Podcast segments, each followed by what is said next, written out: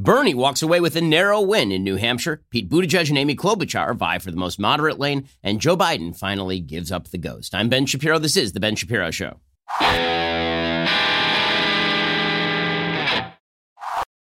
The Ben Shapiro Show is sponsored by ExpressVPN. You have a right to privacy, so go protect it at expressvpn.com slash Ben. Alrighty, so last night, New Hampshire primaries, and the big story coming out is burn, baby, burn. Bernie Sanders emerges with a very narrow victory. Now, the question is whether this is a big win for Bernie or whether it's kind of a disappointing showing for Bernie. And all of that depends on whether you think that he should have consolidated that left leaning lane a little bit better. Now, here's the reality most of the Democratic Party has basically decided that Bernie can't beat Trump. The reason I say that is because Bernie Sanders won approximately 26% of the vote last night, which means that 74% of the Democrats who voted in New Hampshire really didn't like Bernie. Now, does that mean that he lost? Of course not. This is sort of like the Republicans in 2016 deciding that most of them thought Trump couldn't win. Now, that turned out to be wrong, right? Bernie could very well win, but suffice it to say that Bernie is the candidate in the race with the highest level of name recognition other than Joe Biden. And Bernie Sanders is the person who has the largest organization. And Bernie Sanders is the candidate with the most money. And Bernie Sanders is the person with the heaviest and most and most loyal base. And all he could drag out of New Hampshire last night was about 26% of the vote. Now, contrast that to New Hampshire Democratic primary circa 2016, just four years ago. In that New Hampshire Democratic primary, Bernie Sanders walked away with 60% of the vote, 60 against Hillary Clinton, who walked away with 38% of the vote. So he skunked her. He beat her by 22%. He won an outright majority of the voters in New Hampshire in 2016. Again, 60% of the vote. Well, last night, he showed up at 26% of the vote, which means that presumably 34% of the people who voted for him, well, 34% of that 60%, went to other candidates, which means a lot of people in the Democratic Party are very worried about Bernie Sanders as the actual nominee. In terms of delegate count, by the way, Pete Buttigieg is still ahead of Bernie Sanders because he came away from Iowa with one more delegate than Bernie. Both Bernie and Buttigieg end up winning about nine delegates. Buttigieg shows strong in New Hampshire. And right now, the question is who is going to fill the moderate lane? Because the fact is this if you had to sum up this campaign so far, so to, to understand how to sum up this campaign, I'm going to have to tell a rather gross story about my three year old son. So the other night, about 2 a.m., my son wakes me up from a deep sleep, shouting, Daddy, Daddy. I run into his room and he says, Daddy, I need to go to the bathroom. And I take him to the bathroom where he proceeds to dump half his body weight in the toilet. And we're sitting there, and I keep saying to him, Son, are you done yet? No, Daddy. Are you done? No. Are you done? No. And finally, about 20 minutes into this, he, I, I finally say to him, "You're done, aren't you?" He said, "Yeah, I just don't want to go back to bed." Okay, the reason I bring this up is because this. Look, think of the Democratic primaries as a toilet bowl. I know it's a stretch, but not really. Think of the Democratic primaries as a toilet bowl. Joe Biden has been clogging up the moderate lane. And the floater in this situation would be Bernie Sanders. And unless Roto-Rooter comes and makes sure that that moderate lane is cleared up, then Bernie will continue to float at the top of this waste pool until he is the nominee right? That is the way that this thing is going to go. Because the fact is, again, that it turns out that the moderate lane is a lot more crowded, which makes sense because the moderate lane is usually where the Democratic Party draws its candidate from, right? Hillary was from the moderate lane, and Barack Obama was kind of from the moderate lane. And John Kerry certainly was from the, the more moderate lane of the Democratic Party in 2004, and Al Gore was from the moderate lane in 2000. Obama might be the only outlier here. And he had obviously very special circumstances that attended to him. Bottom line is this there are a bunch of candidates who have decided to be in that moderate lane, and there is only one candidate with a significant base inside the progressive lane, and that is Bernie Sanders. So here are the actual results by vote count last night. Bernie Sanders won about 75,400 votes, which, by the way, isn't it amazing that in this country of 330 million people, effectively speaking, about 100,000 voters, really like 125,000 voters total in Iowa and New Hampshire, basically decide who the nominees of the major parties are going to be? Because one candidate walks away from Iowa or New Hampshire with both victories, very difficult to stop them. Even if they walk away with one victory, it's usually somebody who won one of those states who ends up being the nominee. Okay, Bernie Sanders won about 75,000 votes last night. Pete Buttigieg won about 72,000 votes last night. Amy Klobuchar won about 58,000 votes last night. And Joe Biden, who will not drop out of this race. I mean, if you were, if he really wanted to save the Democratic Party, Joe Biden needs to get out, and he needs to get out right now. Joe Biden won 8.4% of the vote, a brutal showing, finishing fifth in New Hampshire, a state that he had competed in, right? Michael Bloomberg didn't compete in this state. So you can't really talk about how Bloomberg did in that state, even though President Trump tried to suggest that that that somehow this is a failure last night for Michael Bloomberg, who didn't run in the state. Bottom line is, it was a failure for Joe Biden, who won 24,000 votes in the state less than Elizabeth Warren's also dismal showing of 27,000 votes in the state. Elizabeth Warren, by the way, is somebody who's supposed to be highly competitive in the state. It borders New Hampshire, just like Vermont borders New Hampshire. Bernie walks away with it. Elizabeth Warren completely collapses. Just an awful showing. She's not dropping out either. So you have too many candidates who are sticking around and not enough candidates who are dropping out, which is going to lead to the most consolidated candidate, namely Bernie, being the person with the with the most momentum moving forward. There also happens to be a, a real stubborn effect for voters when they look at the quote unquote establishment Democratic Party. And it's not quite the same as it was for Republicans in 2016. Generally, Democrats are happier with their party than Republicans are with their party. So when Trump ran against the Republican Party in 2016, he had a lot to run on. Democrats tend to be a little happier internally with their party. But Sanders does have the ability to run against the media. And you're seeing that have an impact. To take, for example, one New Hampshire woman, she said she told MSNBC, the reason I'm voting for Bernie is because you guys keep telling me not to vote for Bernie. I want to say the reason I went for Bernie is um, because of MSNBC. And very. Go on. I think it is completely cynical to say that he's lost 50% of his vote um, from the last time when there were two candidates. The stop Bernie cynicism that I heard from a number of people. I watch MSNBC constantly, so I heard that from a number of commentators, and so that just it made me angry enough. I said, "Okay, Bernie's got my vote." Okay, I'm, I'm sure there are some members of the Democratic Party who feel the same way, which is that the Stop Bernie campaign from the establishment Democratic Party actually is leading them to vote more more likely for Bernie Sanders. We'll get to more of the election analysis from last night in New Hampshire because there was some good news for the Democrats and there's some bad news for the Democrats, and then there's some very bad news for the Democrats. So we'll get to that in just one second. First, let's talk about the fact that Valentine's Day quickly approacheth. And gentlemen, have you done your duty? If you have not, if you have not gone out and gotten your lady some flowers, and I mean like really nice flowers, you're doing it wrong. There is no time left. This is the last minute. Right now, 1 800 Flowers has amazing offers on beautiful Valentine's Day bouquets and arrangements. There's still time to have your bouquet delivered on Valentine's Day, but you've got to get moving. With an amazing selection of sweets, treats, and bouquets, 1 800 Flowers has everything you need for Valentine's. And she will never guess how great of a last minute deal you scored because all she knows is that the flowers are showing up right now. Time is running out to lock in these Valentine's Day offers, so Order today. It's only good while supplies last. After you've chosen your gorgeous bouquet or arrangement, simply pick your delivery date. Let 1 800 Flowers handle the rest. The flowers are absolutely beautiful. They last a really long time, unlike the stuff you get from the grocery store. I mean, they, they come beautifully packaged.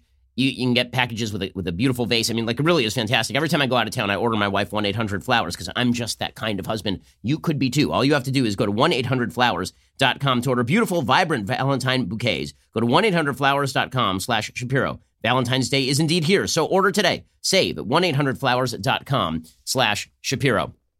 Okay, so there is some good news for the Democrats, and there's some bad news for Democrats, and then there is some very bad news for Democrats. The good news for Democrats is that the turnout last night overall for the Democrats was higher than it was in 2008. Okay, well, that is kind of keeping up with the population. It was higher than it was in 2016. That is good news for Democrats because one of the narratives coming out of Iowa is that people were not showing up in massive numbers in order to vote in Iowa, which kind of gave the lie to the idea that there was tremendous voter enthusiasm to get rid of President Trump. So last night, about 288,000 voters on the Democratic side showed up to vote in New Hampshire. That was compared to about 292,000 expected. About 284,000 showed up in 2008. In 2016, the number was something like 256,000. So it was a slight increase, consummate with the population growth in the state of New Hampshire. So that is good news for the Democrats in New Hampshire, is that people apparently were interested in voting. Now, there is some very bad news for the Democrats in New Hampshire, and that is the people who showed up to vote, and this was reflected in Bernie's results. Again, he went from 60% in 2016 all the way down to 26% in 2020. This was largely because the increase in voter turnout was among older people. It was not among younger people. So Bernie is counting on this vast upsurge in youth voting in order to drive him to victory in a 2020 general election. We have not seen any evidence of that in Iowa. We have seen no evidence of that in New Hampshire either. In fact, according to Steve Kornacki over at MSNBC, early New Hampshire exit polls showed only 11% of New Hampshire voters were 17 to 29, which was down from 19% in 2016. That, that is a significant, significant drop in the youth vote in New Hampshire. I'm down 20% from 2016. And as usual, people over 65 were turning out the most. More than that, CNN's David Chalian reported that only 12% of exit voters said they were first time voters, which was actually lower than 2016. So everybody who voted in 2016 showed up to vote again. But very few people showed up additionally. So all the people that Bernie is counting on, namely voters who didn't vote last time and young people, those people didn't actually show up to vote in New Hampshire, which is why Bernie, who's very popular in New Hampshire, as evidenced by, again, the fact he won six out of 10 Democratic voters in, in 2016. And that is why he squeaks out a very narrow victory. And there are headlines today that Bernie underperformed, which is true. Bernie did underperform. Now, this is alleviated by the fact that the other big frontrunners dramatically underperformed. But Bernie went out yesterday and he had to fire up the base and he says, This is the beginning of the end for Trump, which is a lot of wishful thinking for Bernie Sanders. By the way, worth noting, you know, Donald Trump ran unopposed in New Hampshire. Normally, when you are an incumbent, he didn't run unopposed. Bill Weld ran, whatever. But when you are when you are an incumbent president, typically not that many people show up to vote for you in a primary because why do you bother? It's like voting for the sky to be blue. Right? The, the, the, incumbent president is going to be the person who comes out of the New Hampshire primary no matter what, because there's literally no serious opposition to President Trump inside the Republican Party. How many people showed up to vote for Trump just because his name was on the ballot last night? About 118,000 Republicans showed up in New Hampshire and voted Trump. Okay, to, to put that by way of contrast, when Barack Obama was running for reelection in 2012 in New Hampshire, something like 55,000 Democrats showed up to vote for him. That means that Donald Trump blew out whatever record New Hampshire had for an incumbent president running in the New Hampshire primaries. What does that mean? It means that the it means that the enthusiasm for Trump is extraordinarily high. It also means that Bernie Sanders, right? He won what did I say? 75,000 votes, something that uh, 75 75,463 or something in New Hampshire last night. Donald Trump won 50,000 more votes than Bernie Sanders did. Right? And and again, Bernie was running in a crowded field. But the fact that that many people showed up just to vote for Donald Trump in an uncontested election demonstrates that the enthusiasm is on Trump's side. Nonetheless, Bernie was out there at his rally talking about how this is the beginning of the end for Donald Trump. Unbelievable. Let me say tonight that this victory here is the beginning of the end for Donald Trump. With victories behind us, popular vote in Iowa, and the victory here tonight, we're going to Nevada. We're going to South Carolina. We're going to win those states as well. Okay, now there's a good shot that he does win Nevada, and there's a fairly good shot that he wins South Carolina, as we'll get to in a moment. None of these Democrats are getting out of the race, which means that you've got a 2016 problem for the Demo- for the Democrats. In 2016, basically Rubio wouldn't get out, Cruz wouldn't get out, Kasich wouldn't get out. There was no consolidation of the anti-Trump lane, and so Trump just kept winning 35 percent of the vote, and then thir- it started off at like 25, then 30, then 35 as the as the time went on, and by the end he was winning you know 50 percent of the vote in some of these states. It could be exactly the same thing for Bernie. So as I said, there's good news for Democrats. That is the overall turnout in New Hampshire was slightly up. There's bad news for Democrats, which is that that turnout was coming from the not Bernie Sanders camp, which is why it was a very narrow victory for Bernie Sanders. And then there's the very bad news for Bernie Sanders, for, for the Democratic Party, and that is that Bernie Sanders is likely to be the nominee. And as we'll explore momentarily, this is very, very bad for the Democratic Party. I mean, at least if you have to forecast this stuff, and we do, right? I mean, that's our job here is to try and think through the ramifications of decisions that are being made today for tomorrow. Now, we could be wrong. Listen, the economy could collapse. Suddenly, could have a communist president like Bernie Sanders. Could happen. Could happen. But if you're a Democrat, you woke up this morning and you should be disquieted.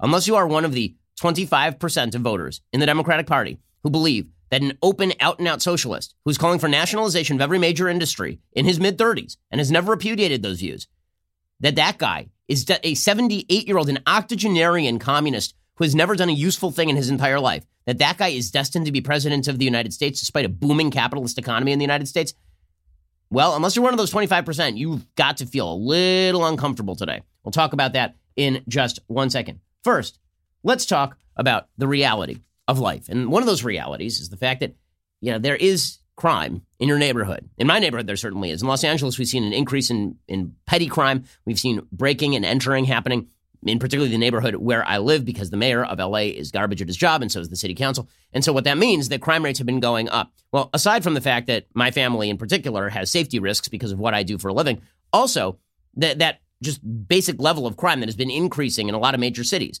The, those basic levels of crime, the petty crime, the breaking and entering, that means that you really should have some protective devices on your property. And what I mean by that is you should have ring, not a spring loaded shotgun. I mean, you should be monitoring your property. You should be able to know what is happening on your property at all times. You should know when somebody rings the doorbell to drop off a package because sometimes people who are looking to break and enter, they ring the doorbell specifically so that they can tell that you're not home and then they will go into your house. Well, Ring allows you to pick up from anywhere, tell who is at your front door, call the cops, make sure that your property is safe. And right now, as a subscriber, you have a special offer on a Ring welcome kit available at ring.com slash Ben. My property is covered with Ring devices because I want to make sure that my property and my kids specifically are safe at all times. The kit from Ring includes a video doorbell and a Chime Pro, which is just what you need to start building a ring of security around your home today. Go to ring.com slash Ben. That's ring.com slash Ben. If I trust Ring to protect my family, you can sure as hell bet that Ring can protect your family as well. I'm paranoid about this stuff. That's why I have Ring. Go to ring.com slash Ben. That is ring.com slash Ben.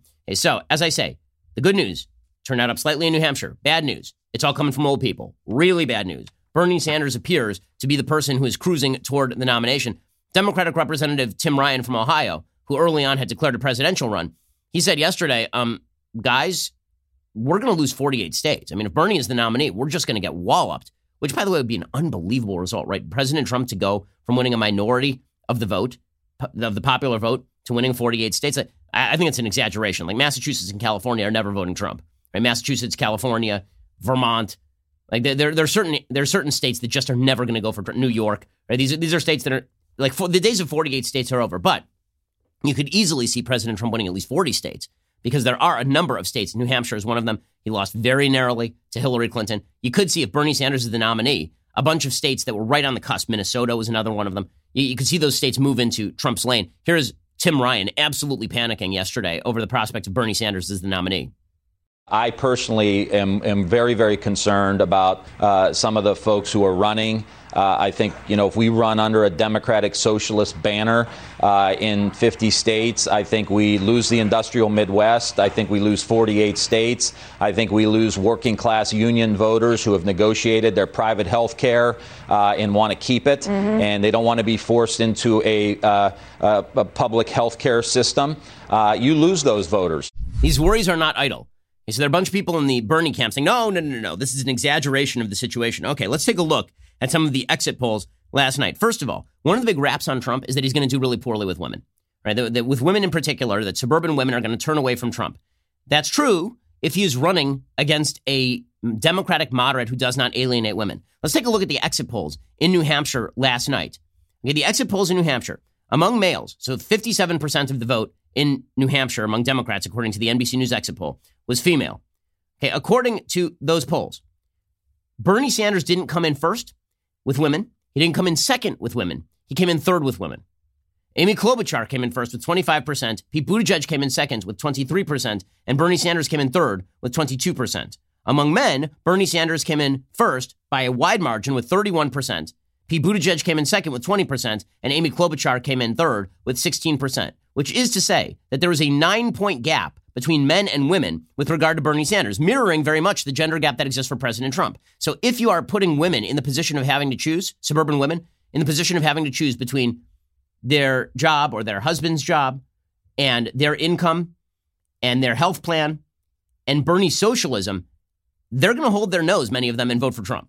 They really are. And then there was another New Hampshire Democratic primary exit poll analysis that came out from the Washington Post and it showed who was winning each group. So let's look at the groups that Bernie Sanders did really well with. So he did well with people aged 18 to 29. As we mentioned, those people did not show up to vote. Right? The, the, their turnout in 2020 was down 20% from 2016, which is pretty unbelievable in a competitive primary. Also, the, the, he won with people who considered themselves very liberal. The percentage of the American population that considers itself very liberal is low. Right? Was going to vote Democrat anyway. He led among people whose top issue was income inequality and among people who never attend a religious service, which is not people in the Midwest. Generally, religious observance is much higher in the Midwest than it is on the coasts. He won with men, but that is Trump's stronghold. He is not going to break through with Trump and men. He is not. Trump just has a massive gender gap. Trump is much more popular with men generally than Bernie Sanders. He did well with union households, but as it comes out that Bernie Sanders wants to get rid of the Cadillac plans negotiated by many unions, as Tim Ryan points out right there, then a lot of unions are going to turn against him. As we'll see, they're already doing this in Nevada.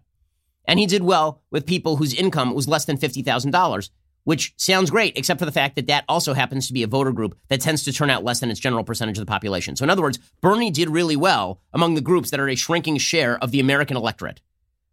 Right? He did really well among the groups that don't show up to vote, which is a disaster for Democrats.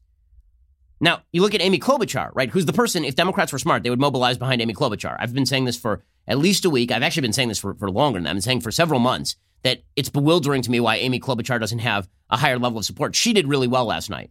Amy Klobuchar scored about 20% in New Hampshire, blowing out both Joe Biden and Elizabeth Warren. Look at her crowd.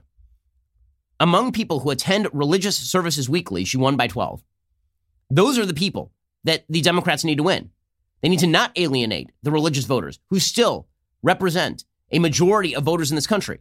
Now, the Democrats have a bit of a conflict, which is that the plurality and maybe majority of voters in the Democratic electorate are of no religious affiliation or not religious. But in the country, the country is still overall a religious country. Amy Klobuchar won those voters, right? That's a big share that you need to win. And she won among voters who are age 65 and older, who are the people who she needs to cut into if she hopes to sink Trump. Those are the people that Bernie did worst with. So this is Pete Buttigieg, by the way, won with people whose top issue was climate change, which by a Pew poll yesterday is the second to last issue that Americans care about. That means that if Democrats were smart, they would mobilize behind Amy Klobuchar. But the problem is, of course, that the Democratic middle lane has been clogged up by Biden. And that was the other big story last night. So the, there's a question as to whether the big story was Bernie winning, which again was sort of foreseen, or whether it was Bernie underperforming, which I tend to think was a bigger story because it does mean that this is still a competitive primary season. We've only done two states at this point. We haven't hit Super Tuesday yet. As we'll see, Michael Bloomberg is ramping up the spending. He continues to spend literally hundreds of millions of dollars on advertising in states that have not been polled yet. We have no idea how that is charting. But the really big story last night is that Joe Biden continues to just collapse. I mean, Joe Biden last night did not only leave the state of New Hampshire early for seeing loss there, he didn't even travel to Nevada. Now, I've been saying for a while, if he loses in Iowa, New Hampshire, and Nevada, he's toast because there's no way to recover from that and win South Carolina and then start sweeping on Super Tuesday. And you've been seeing his poll numbers in South Carolina collapse. It's not as though his poll numbers in South Carolina are bulletproof. They absolutely are not. The latest polling data from South Carolina is not beneficial to, to Joe Biden, particularly. The, the Post Courier, for example, did a poll at the end of January, and it showed that Biden was only up 25 20 over Bernie Sanders, with Tom Steyer, who's been spending a fortune in South Carolina, scoring at 18% of the vote in South Carolina. Now, Steyer's going to stay in until South Carolina. There was some talk maybe he'll drop out. He's not going to. He spent all of his money in South Carolina. Why exactly would he drop out in New Hampshire? There's one good poll that has come out in the last few days about a week and a half ago, actually, from East Carolina University. But that came out again before the Iowa caucuses, and that showed Biden up 37 to 19 over Steyer, with Sanders all the way down at 14. But it is unlikely that that is going to be the case after Bernie wins a couple of primaries and presumably after he wins Nevada as well. Okay, in just a second, we're going to get to the epic collapse of Joe Biden because it is amazing. So he, he needs to drop out because he's just clogging up that middle lane, right? He's clogging up that pipe. Roto Rooter needs to come and blow that thing out because right now, Bernie's just going to float to victory with 25, 26% of the vote as long as Joe Biden is in there, sucking up time, sucking up energy, preventing the consolidation of that middle lane. We're going to get to more of this in just one second. First, let's talk about sleep quality. So, as you know, this mind right here this is a finely tuned Ferrari. It is just running, running and running. And it's like Le Mans. I mean, it just runs 24 hours a day, except when I get on that Helix sleep mattress because this thing is so comfortable that it puts me to sleep right away. Now, I am not a great sleeper. When I was at Harvard Law School, I remember that pretty much every Friday night I have some form of insomnia. Part of that is because Friday nights at Harvard, what the hell's going on, especially on Shabbat? But beyond that, I was sleeping on like this old lumpy mattress at Harvard. Well, now I have a beautiful, wonderful mattress created just for me by Helix Sleep. Helix Sleep has a quiz. It takes just two minutes to complete and matches your body type and sleep preferences to the perfect mattress for you. Whether you're a side sleeper or a hot sleeper, whether you like a plush or a firm bed with Helix, there's no more confusing, and no more confusion, and no more compromising. All you have to do is go to helixsleep.com slash Ben, take their two-minute sleep quiz. They will match you to a customized mattress that will give you the best sleep of your life. They've got a 10-year warranty. You get to try it out for 100 nights risk-free. They'll even pick it up for you if you don't love it, but you will indeed love it because it's made for you. What's not to love? It's like you ordered a custom ice cream sundae and it comes for what, what's not to like. You made it for you. I mean, it's a Helix sleep mattress made for you. So good, I got one for my sister for her wedding. Helix is offering up to 200 bucks off all mattress orders for our listeners. Get up to 200 bucks off at helixsleep.com slash Ben. That's helixsleep.com slash Ben. If I can sleep on a Helix Sleep mattress, anyone can, because again, it's made just for me and it is supremely comfortable. helixsleep.com slash Ben and get up to $200 off. Check that out right now. Okay, so the big story of the night, other then Bernie Sanders continuing to sort of float along at 25, 26% of the vote, is the epic collapse of Joe Biden. There's a third big story too, which is the epic collapse of Elizabeth Warren, but that's more hilarious than anything else. Watching watching that pathological liar just fall apart like a mudslide in the Hollywood Hills has been extraordinarily entertaining. So let me just take a moment and pay tribute to the worst campaign of them all. So Elizabeth Warren is now in full on mourning mode, and it is delicious. So last night, she said she's not going to drop out because, of course, she can't drop out. If she drops out, then it demonstrates that her campaign has been one of the biggest failures in recent memory since Kamala Harris. I mean, this was like a massive failure. As of October, she was the presumptive nominee. She was leading in New Hampshire. She was leading in Iowa. She was she was picking up ground in places like South Carolina, and then she presented her Medicare for All plan. She tried to put flesh on the bones of Bernie Sanders' garbage plan, and she completely fell apart, just imploded. Okay, so last night she tweeted out that a a, a, a I don't want to say girl, a 19 year old woman who who went to uh, who was going to college, and she came up to Elizabeth Warren complaining that she had a lot of student debt. She said, "I have six dollars in my bank account, and I'm giving three dollars of it to you." And Elizabeth Warren tweeted that out as though this was a mark of her vision. Um, that seems, first of all, pretty regressive, is it not? Right? I mean, it, like the woman has six dollars to her name, and you're taking three of them for your garbage campaign that is going to blow it on ads that have no impact. This person is just terrible. She's a terrible person. so last night she she announced that she was staying in in the race for no apparent reason because she's got no shot at the nomination. I mean, Bernie is consolidating, and she's in Bernie's lane. He's picked up all his support from her. Here's Elizabeth Warren being awful at this. You know me, uh, did the speech and then afterwards did a selfie line. And we were there for over an hour. People are coming through and they're saying thank you and they're giving hugs and talking about what's important to them. A young woman came up by herself and she said, uh, I'm a broke college student with a lot of student loan debt. And she said, I checked and I have $6 in the bank. So I just gave $3 to keep you in this fight. That's what we got to do. We have to take money from people who can't afford it. That's what we got to do. In fact, Elizabeth Warren then smacked her across the face and said, Where's your other $3? Did you bring your other $3, lady? Don't you want to win? Don't you want my campaign to be successful?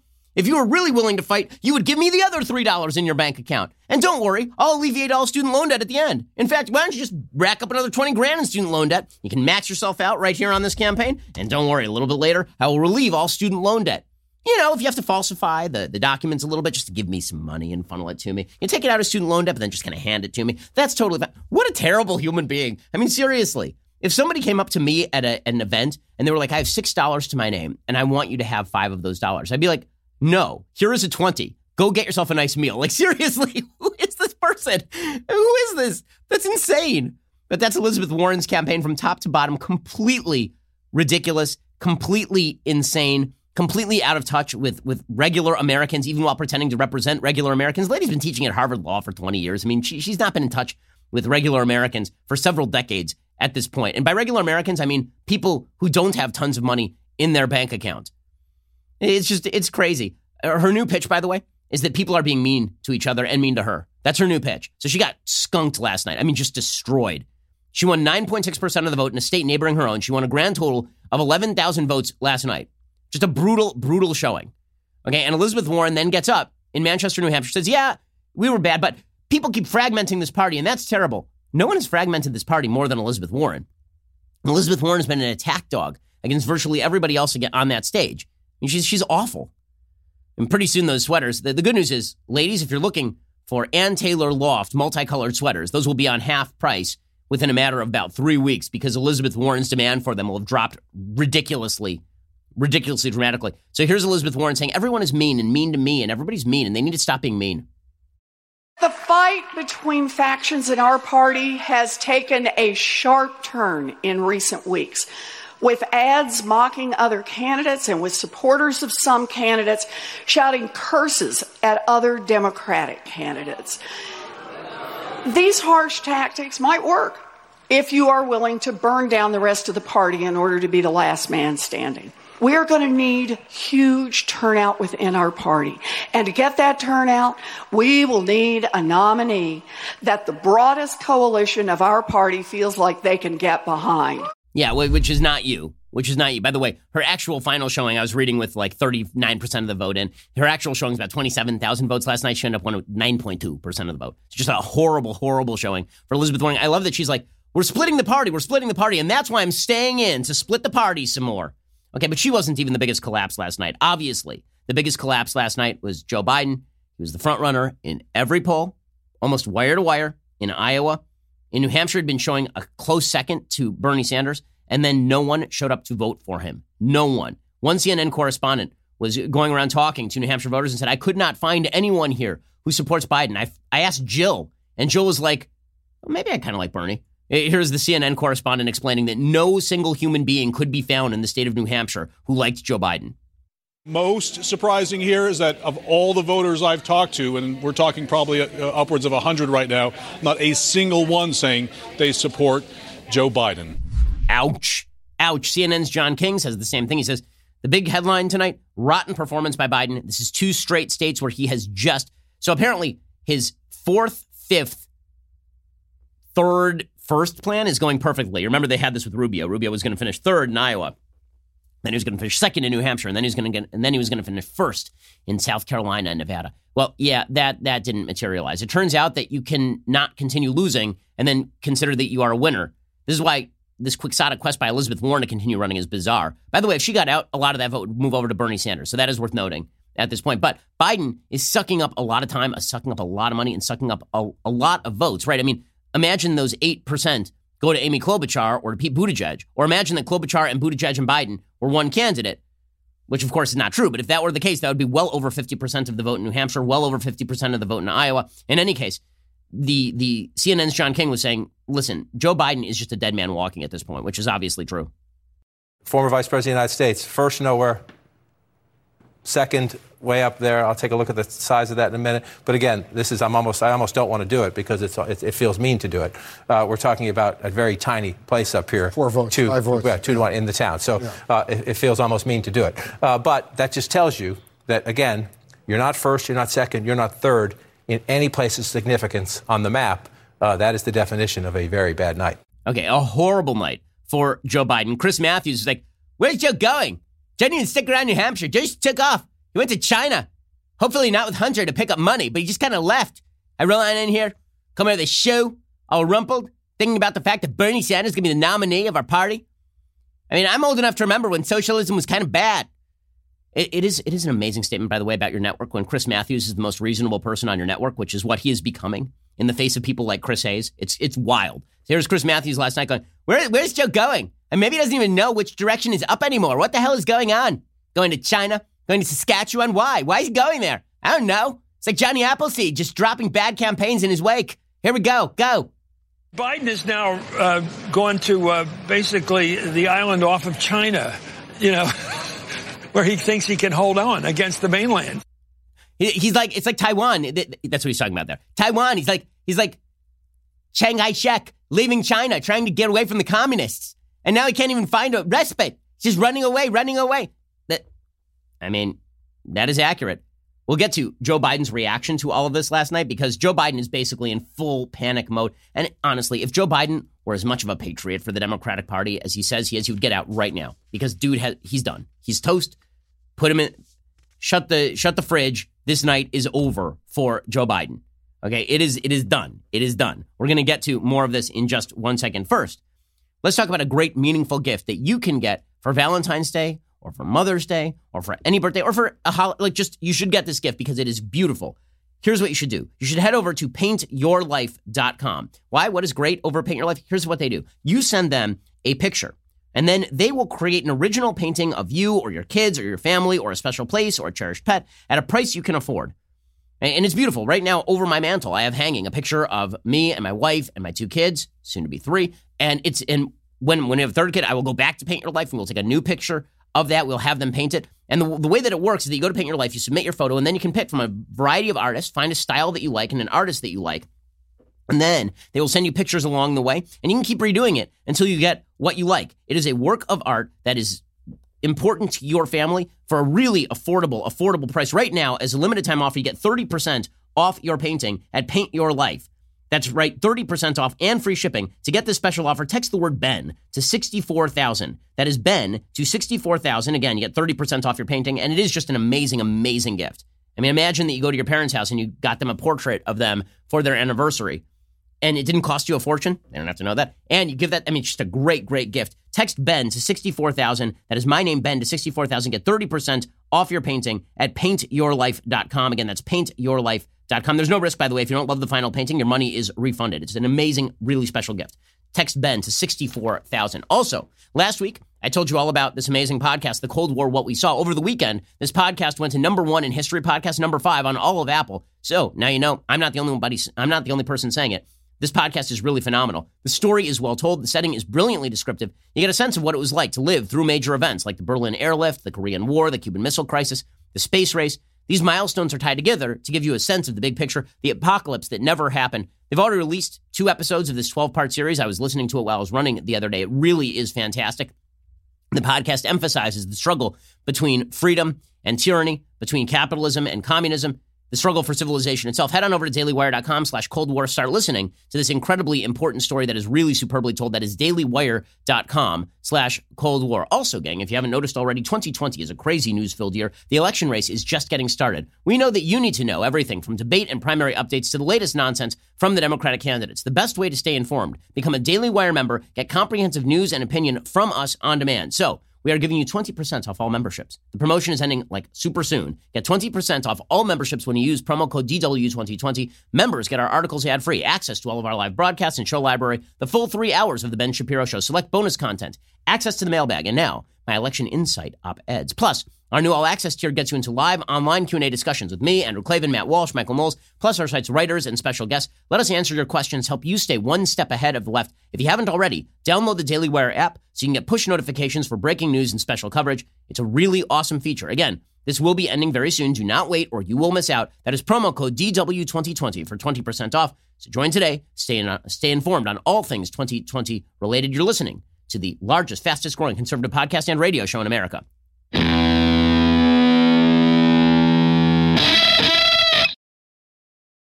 So Joe Biden last night reacting to his devastating destruction in New Hampshire. I mean, just a decimation of his campaign, finishing fifth in New Hampshire. This is the former vice president of the United States who finished fifth to an octogenarian communist, a mayor of a town of like five people, a senator from Minnesota who until five minutes ago had no public attention, and Elizabeth Warren who has absolutely collapsed. And he finished fifth. A devastating showing. No wonder Joe Biden is walking around getting increasingly angry Yesterday, he got angry at a reporter asking him questions. Here's what that sounded like. Are you concerned about the message tonight? that you're sending to New Hampshire by going no, to South I'm not. Carolina? Not at all. Not at all. They know we've worked our hard here. We're continuing. We're going to go all the way to New Hampshire. Yeah. And this is it. I'm not concerned about it at all. Does it seem like you're giving up on New Hampshire? I'm not giving up on New Hampshire. Don't poke that in my face, okay, buddy? Don't put that in my face. I mean, he's getting increasingly, increasingly angry. And you've seen this in many of his rallies. Like, he's getting more and more irritated by this whole thing. And why wouldn't he be? I mean, he thought that he was going to cruise to the nomination here, and instead, he is Joe exclamation point in the same way that it was Jeb exclamation point in 2016. Last night, he he sounded like honestly, he sounded like a desperate, desperate man. He was on stage in South Carolina. He sort of he sort of did his rally in New Hampshire from South Carolina because he is desperately attempting to hold what he perceives to be a firewall in South Carolina. So he did this rally, and there he was saying it's it ain't over, man. It ain't over. You can't shut this bar. I got one more drink left. You can't shut this bar. It's not over, man. No, no. I need one more bet. One more bet on this roulette table. I know I've maxed out, but I need one more bet, guys. It's not over. It's not. It's over, Joe. It's over. Just call it. This thing's over. We just heard from the first two of 50 states. Two of them. Not all the nation, not half the nation, not a quarter of the nation, not 10%. Two. Two. Now, where I come from, that's the opening bell, not the closing bell. So when you hear all these pundits and experts, uh, cable TV talkers talked about the race, uh, tell them it ain't over, man. We're just getting started. Game over, man. Game over. Nuke it from orbit. This thing is toast. Shut it down. Because, again, here's the reality. If you had said to anybody Bernie, that, that Bernie is going to win the first two states and probably Nevada, that he's going to win the first three, and by the time you get to South Carolina, Joe Biden will have won zero victories and not finished, presumably. I, I don't think he's going to finish in the top three in Nevada. I think he's going to get blown out in Nevada.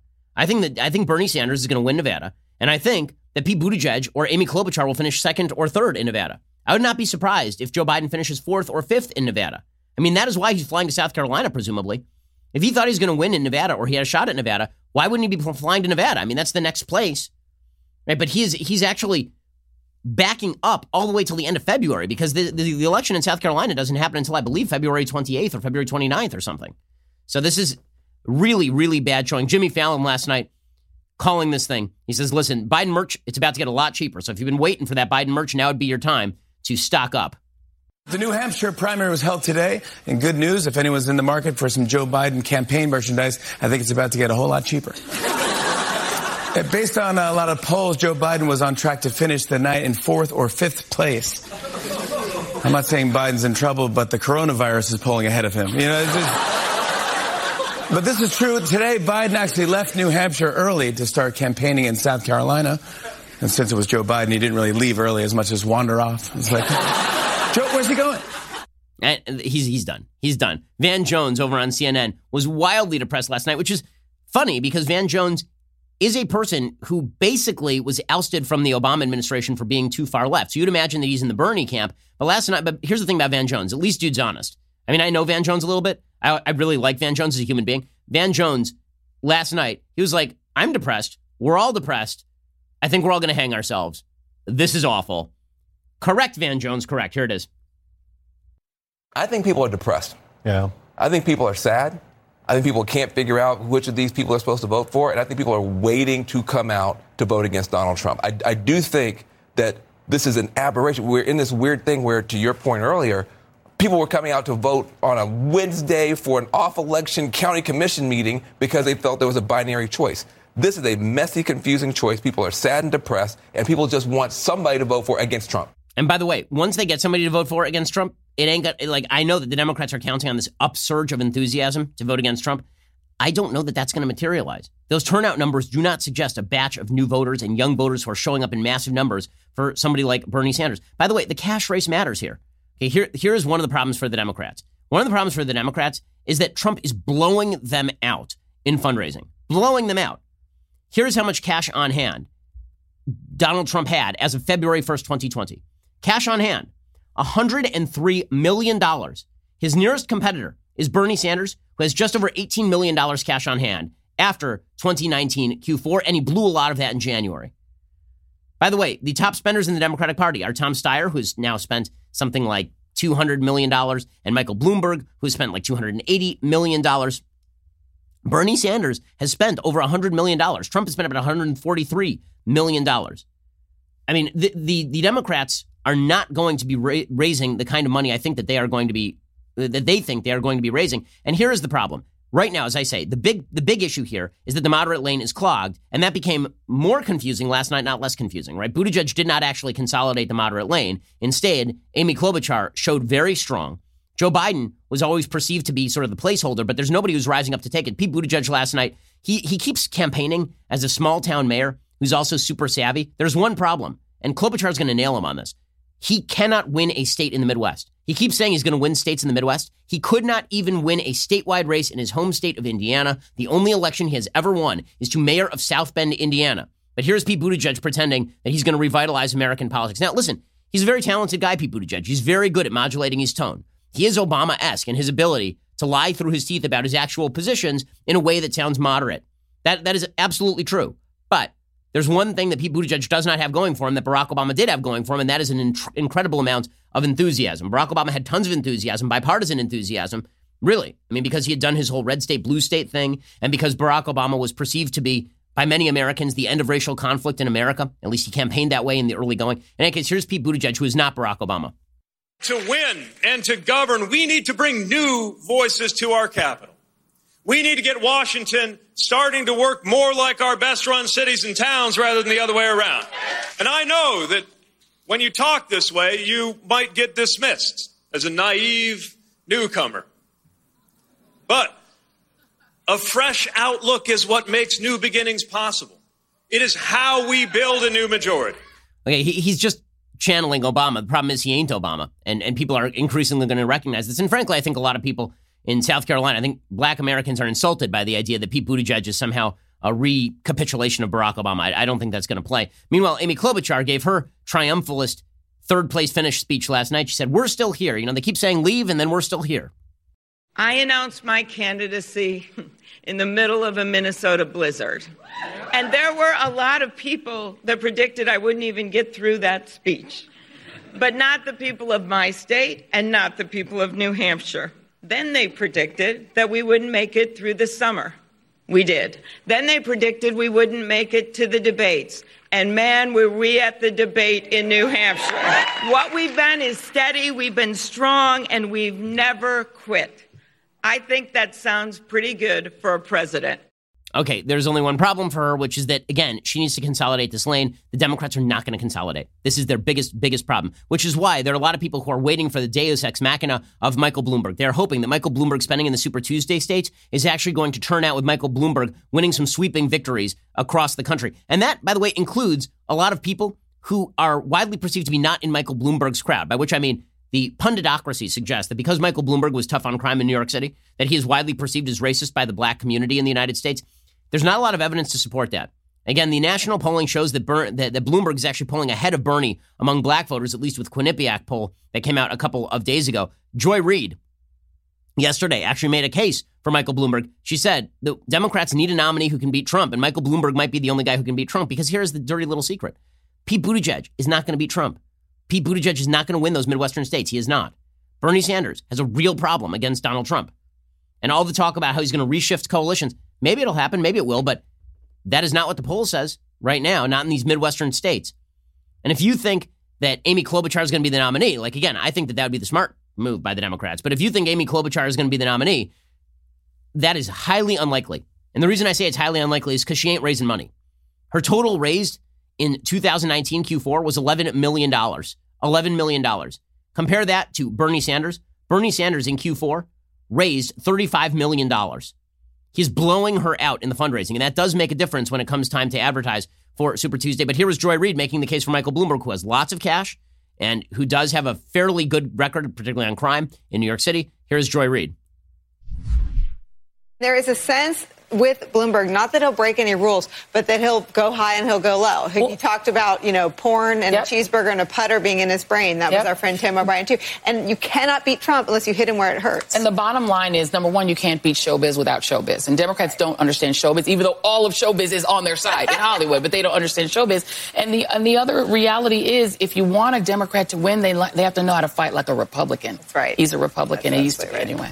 Okay. And also, worth noting that if anybody is going to stop Bernie Sanders at this point, it's going to be it's going to have to be somebody who has some pretty heavy union support. The reason I say that is because you could see theoretically, like I think Bloomberg made a mistake by waiting too long to get in the race. I think that Bloomberg should have put a bunch of money into Nevada, right? It's a small state. A lot of money in a small state can make a big difference. And in Nevada, there is a kickback against Bernie Sanders that is happening right now.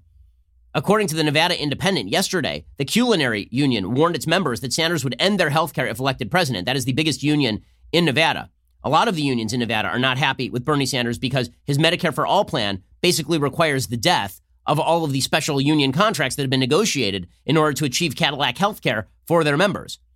The culinary union, which provides health insurance to 130,000 workers and their families through a special trust fund, strongly opposes Medicare for All they have not endorsed anybody, but they are basically unendorsing Bernie Sanders, which means that you could see somebody like Amy Klobuchar show strong. This is why it's so bewildering that Joe Biden just abandoned Nevada. It shows that he thinks that his campaign is dead. So, as I've been saying all show long, bottom line here Democrats have a consolidation problem. They have a collective action problem. Everybody wants to be the last person standing versus Bernie, so no one's going to get out. And that means that Bernie is likely to be the nominee. Klobuchar, by the way, is dropping heavy money in Nevada. Klobuchar understands this. She's dropping heavy money in Nevada, hoping to draw maybe a surprise victory or a surprise second place finish, surpassing Pete Buttigieg in Nevada.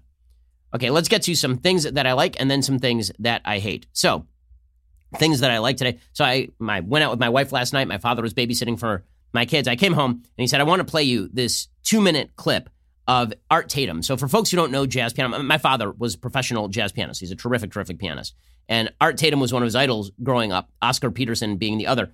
Art Tatum was such a great pianist that when Oscar Peterson heard him as a teenager, Oscar Peterson said, I might have to quit piano because nobody can ever play like Art Tatum. Tatum was nearly blind and one of the great jazz pianists of the of the 20th century. So here is a clip of Art Tatum playing something called Tiger Rag. Listen to the the cleanliness of his of his keystrokes. I mean, listen, listen to how clean he is on the piano. It really is unbelievable stuff.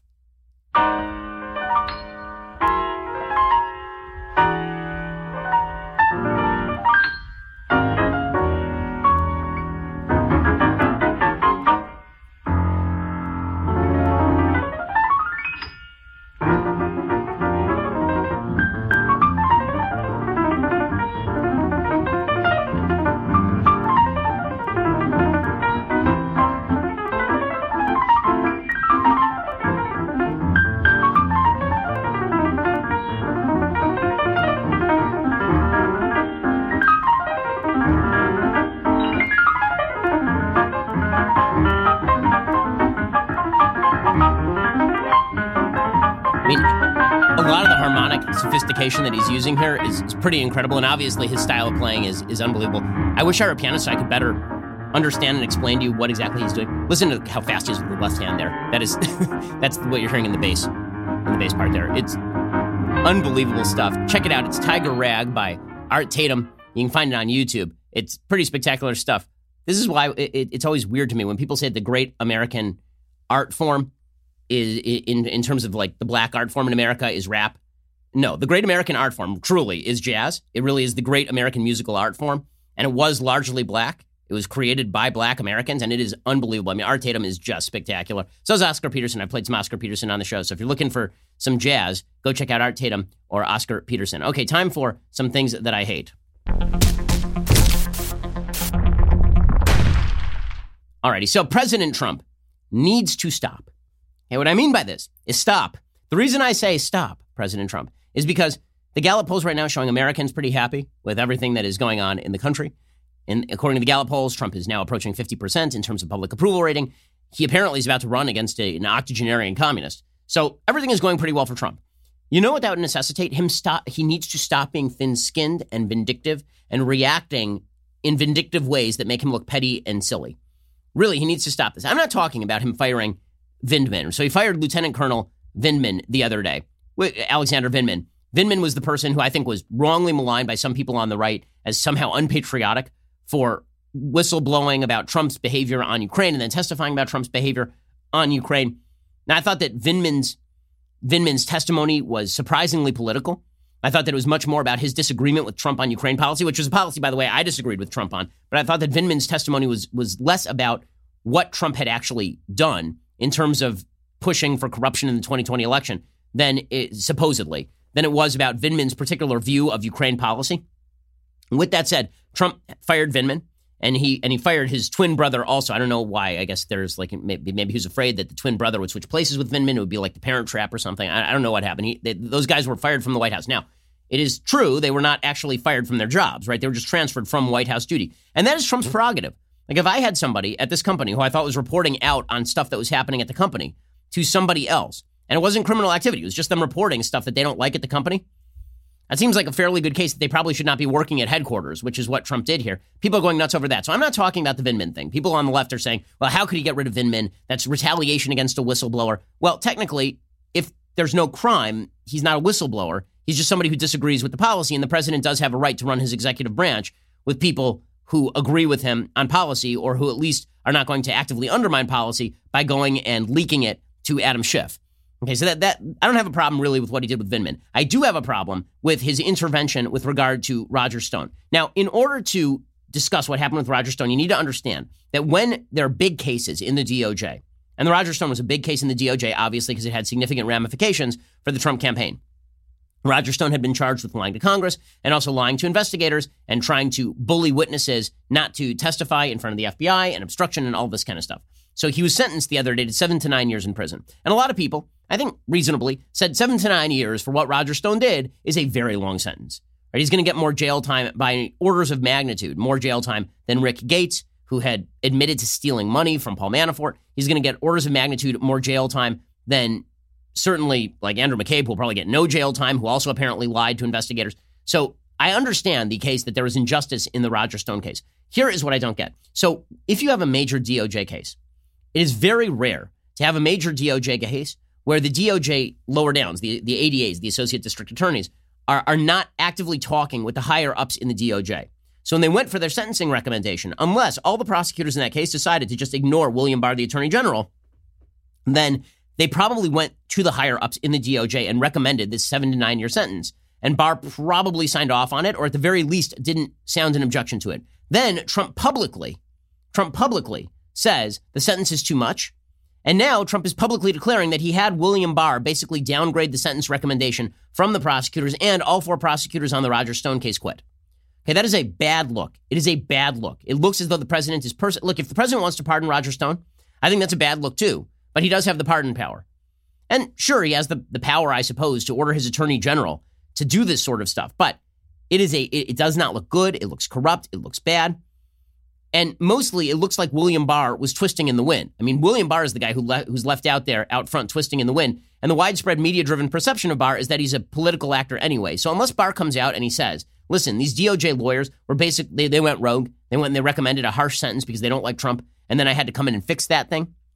Then it's hard to imagine a situation in which lower down ADAs simply decided on a high profile sentencing recommendation without even running that up the flagpole, which is why it is a bad look when four prosecutors abruptly withdrew on Tuesday from the case of President Trump's longtime friend Roger Stone after senior DOJ officials intervened to recommend a more lenient sentence for crimes he committed in a bid to protect the president. This is according to the New York Times. In an extraordinary decision overruling career lawyers, the Justice Department recommended an unspecified term of incarceration for Stone instead of the prosecutor's request of a punishment of seven to nine years. The move coincided with Trump's declaration on Twitter early Tuesday that the government was treating Stone too harshly. Now, it wouldn't have been a surprise and would have been fully precedented for Trump to, for example, commute Roger Stone's sentence. This actually happened with with uh, Scooter uh, Scooter Libby under the under the Bush administration, right? It was, it was fair, felt that he was unfairly targeted by the Department of Justice because he was not the source of the leaks about Joe Wilson. You remember the CIA officer and his wife Valerie Plame, and then it turned out that it was it was Richard Armitage who le- leaked their identity. And then apparently in the course of the investigation, Scooter Libby said something that was not true, and then he ended up being sentenced and all of that. Okay, bottom line is that it would have not have been a shock. The president could take the direct power and, and the direct blame for commuting the sentence or pardoning Roger Stone if he saw fit to, but directing William Barr to change the sentence, which it appears is what happened here, and then William Barr going back on presumably negotiations that took place between the DOJ and the ADAs as to which sentence to be recommended, that looks really, really bad.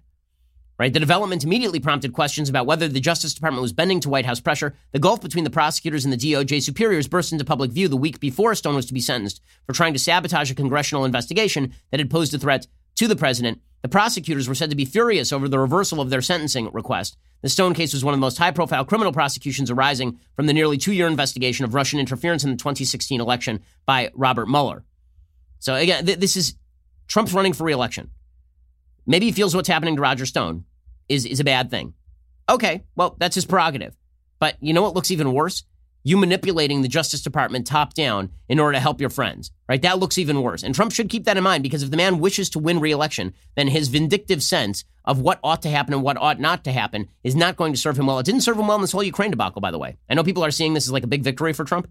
Now, the big victory is that Democrats overreached. If they not overreached and gone for censure, Trump would have had a bigger problem on his hands. Okay, we'll be back here a little bit later today with two additional hours of content. Otherwise, we'll be back here tomorrow with much, much more. We'll see you here either later today or tomorrow. Go subscribe over at dailywire.com. Use promo code DW2020. Time is running out to get 20% off, so go do that right now because things are just going to get hotter and heavier as the election cycle goes on. I'm Ben Shapiro. This is The Ben Shapiro Show. If you enjoyed this episode, don't forget to subscribe. And if you want to help spread the word, please give us a five star review and tell your friends to subscribe too.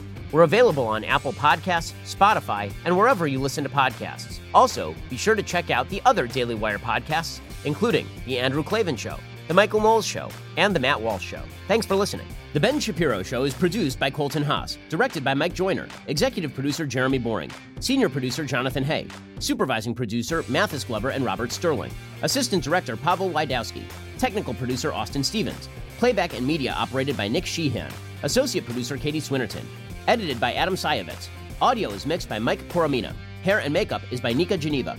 The Ben Shapiro Show is a Daily Wire production. Copyright Daily Wire 2020. On the Matt Walsh Show, we're not just discussing politics. We're talking culture, faith, family, all of the things that are really important to you. So come join the conversation.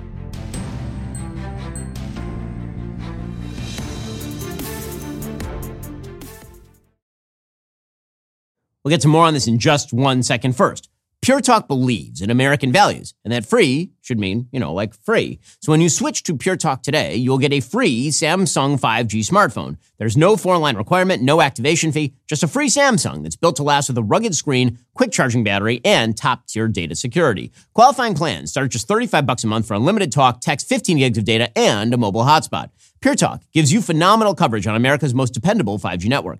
It's the same coverage you know and love, but for half the price of the other guys. The average family saves almost $1,000 a year. So, I challenge you to choose a company that actually doesn't hate your guts and shares your values. Let Pure Talk's expert U.S. customer service team help you make the switch today. Go to puretalk.com slash Shapiro to claim your eligibility for your free brand new Samsung 5G smartphone and start saving on wireless today. Again, go to puretalk.com slash Shapiro to switch to my cell phone company. I've been using them for years. They're fantastic. You'll love them as well. Go to puretalk.com slash Shapiro and claim your eligibility on that free brand new Samsung 5G smartphone. Start saving.